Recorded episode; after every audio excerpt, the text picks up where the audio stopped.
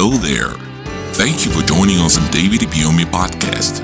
We believe that a sermon you're about to hear will enlighten your mind and grant you the true salvation that can only be found in the gospel of Jesus Christ. God sent me because of you.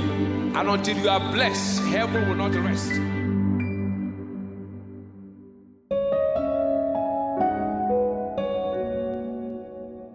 In Proverbs chapter 16, verse 3, the NIV, it said, Commit to the Lord whatever you do, and your plans will succeed.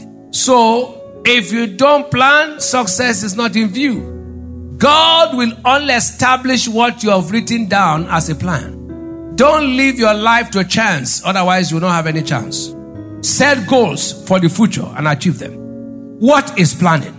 Planning is deciding in advance what should be done, why it should be done, where it should be done, when it should be done, and who should do it, and how it should be done. Preparing for the future starts with the little steps today.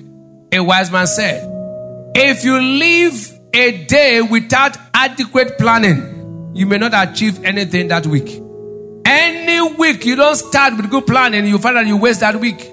So also the month, so also the year. So every time you, before you get to the new year, plan now what you do. It is not in the year you plan for the year. You plan for the next year in the previous year. You don't plan for the next day in the day. You plan for the next day the previous day. If I want to plan for tomorrow, I have to plan today. If I want to plan for next year, I have to plan today. How many of you can bring a book now where all your plans are written? I have a plan. It's a lie until it is written down. Go and write down your plan. Don't say, This is my plan. I want to go to school. Write it down. I want to go to school August. I want to build a new restaurant, so so time next year. Write it down. It will propel you because you have a target. In Psalm 20 and verse 4, NIV, it said, May he give you the desire of your heart and make your plans succeed. If no plan, God has nothing to back up. He said, May your plans, not may your wishes, succeed. He said, Put them down, then I will back you up with my grace to make them a success. Shout hallelujah. Luke 14 28 to 32. Look at what Jesus said.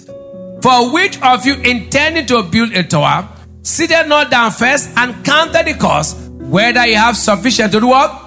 List after he had laid the foundation and is not able to finish, all that behold begin to mock him. Up to 32. Saying, This man began to build and was not able to what?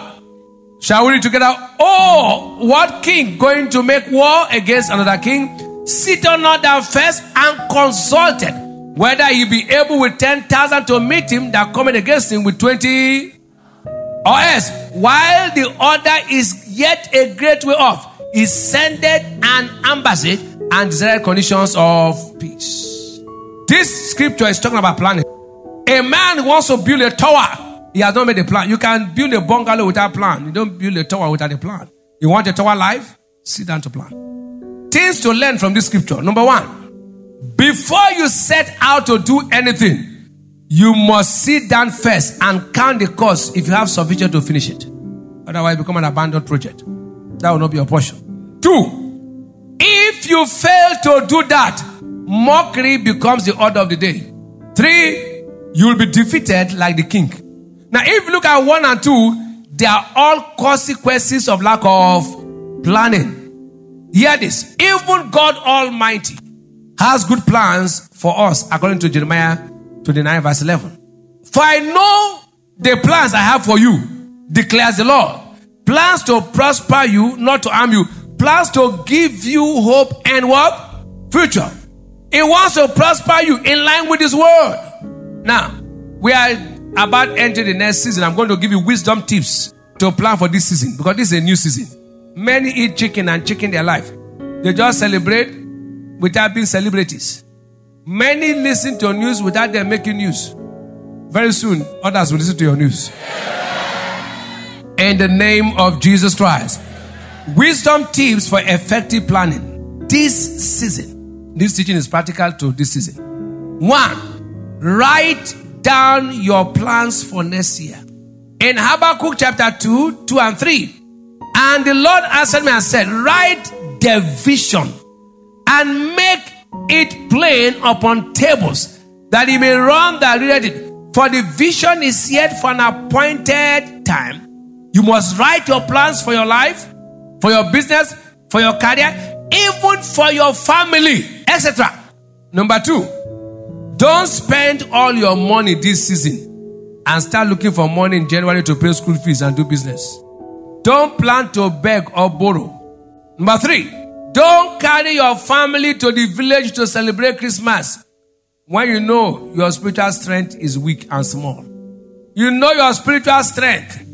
Don't say God is there. Don't tempt God. God cannot be tempted. Number one, four, don't use all your money to buy clothes without paying tithe and expect to experience financial breakthrough in January. That is foolishness. Your life will be tight. If you don't pay T I T H E, your life will be T I G H T. Number five, you must plan to live in purity this season and always to avoid being afflicted by the devil. Don't go and play masquerade. Make sharp, sharp movement. Depart from evil things and friends that waste your time and life this season. I said, you must plan to live in purity this season and always to avoid being afflicted by the devil. Number six, you must depend on God's guidance for planning. Seven, demand success from God through prayers. Number eight, run with a plan diligently.